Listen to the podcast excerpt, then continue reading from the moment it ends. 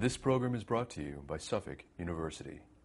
Please visit us on the web at www.suffolk.edu.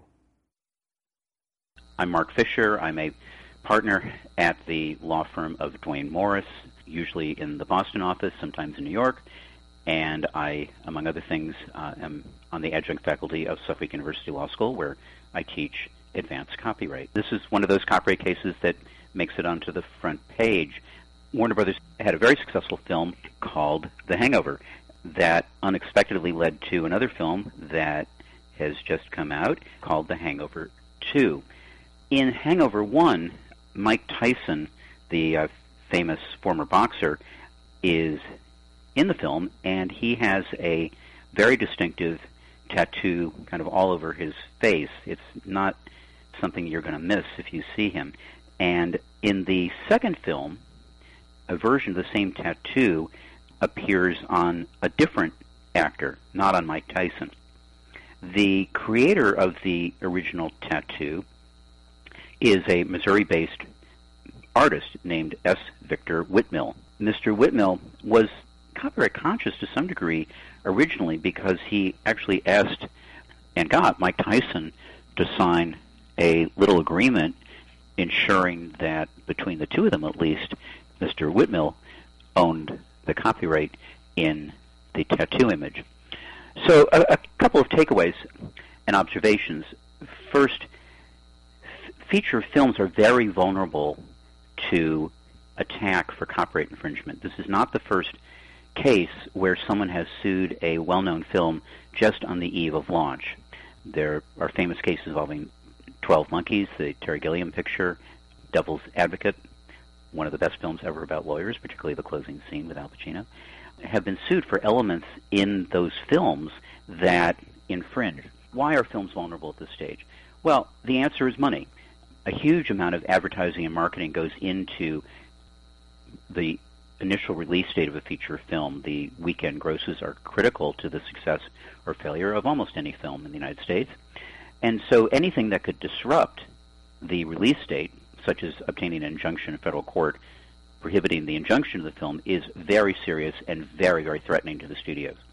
And so studios have to try to get rid of these threats as soon as possible, or they could lose many, many millions of dollars in all sorts of ways. There's nothing good about this kind of thing from the studio's perspective. Whitmill and his attorneys did just that. They filed a federal lawsuit for copyright infringement, including a request for an immediate injunction prohibiting the film from opening as scheduled. So what we have here is a tattoo on a face, originally Tyson's, now on somebody else's face. Is a tattoo copyrightable? And the judge in the case Catherine Perry, the federal district court in St. Louis, made it pretty clear in her view it is. And I think that analysis holds up pretty well. As you may know, copyright now is neutral as to medium. In other words, it doesn't matter whether you paint or draw an image on paper or human skin. If it's a copyrightable piece of art, if it's artwork, it's going to be copyrightable regardless of where it happens to be placed. So she was convinced that the work was likely copyrightable and protected by the artist, Mr. Whitmill. So what happened? The lawsuit was filed. Warner Brothers immediately tried to fight off the injunction. And on May 24th, just a couple of days ago, Judge Perry looked at the whole scene and I think tried to do what she thought was right. She said in her remarks that Whitmill had a strong likelihood of prevailing on the merits for copyright infringement, and something that the Warner Brothers lawyers can't possibly have been happy to hear said that the arguments put forth by Warner Brothers were, quote, just silly, not words you're happy about hearing if you're the attorney for that client. So what she did is she said, well, look, Mr. Uh, Whitmill, you're going to almost certainly win this case, and we don't know exactly what the damages will be, something to talk about in a minute it said, although the intangibles he's losing can't completely be known or quantified, there is some amount of money that will come close to, in effect, making him whole. So it looks pretty good that he's going to win something if the case doesn't settle before it goes further. But she denied the request for an injunction. And her thinking was that this is a very big film. a lot of people relying on it, and that money would be sufficient to reward the artist for what she, I think, pretty clearly thinks is infringing activity. And so the film has now been released. Everybody's got something to be happy about and uh, something to be concerned about. And so she just felt the public interest in harming Warner Brothers and harming the people who work for the studio and everyone involved was just overweighed what she could have done, which was to award the injunction. Now, what will damages be if the judge's sensibilities uh, hold true? Well, first, in a case like this, and I know nothing about the individual parties here, settlement appears pretty likely, just on paper. But if it were to proceed to a full trial on the merits, the damages are somewhat idiosyncratic. What did the artist suffer? That will be a challenge for the court to understand what the actual damages are. As to whether Mr. Whitmill can elect statutory damages up to $150,000, it's not entirely clear. He filed his copyright registration in April, predating the release of the film, but certainly pictures that were infringing his view were distributed earlier. So whether he's eligible for statutory damages or not isn't entirely clear at that point. So one other fact to consider is that Mike Tyson was in the first Hangover film, and he didn't object.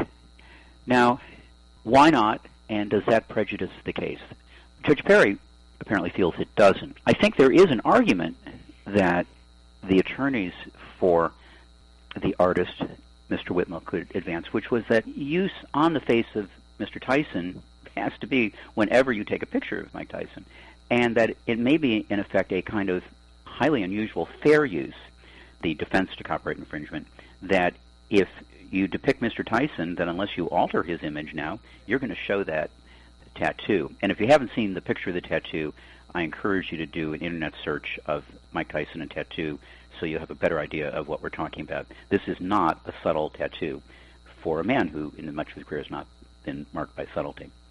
So where we're at is we can safely say that works of visual arts are protected regardless of the medium of expression, whether it's a book, a canvas, or face and that the judge tried her best to let Warner Brothers know that she was not likely to find their way substantively, but that she felt that the using her power of an injunction in these particular facts was not in the public interest. The law makes no distinction between copyrightability for artists, whether it's Anselm Kiefer, Jeff Koons, or tattoo artists.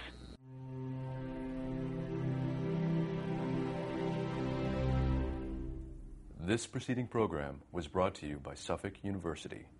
Please visit us on the web at www.suffolk.edu.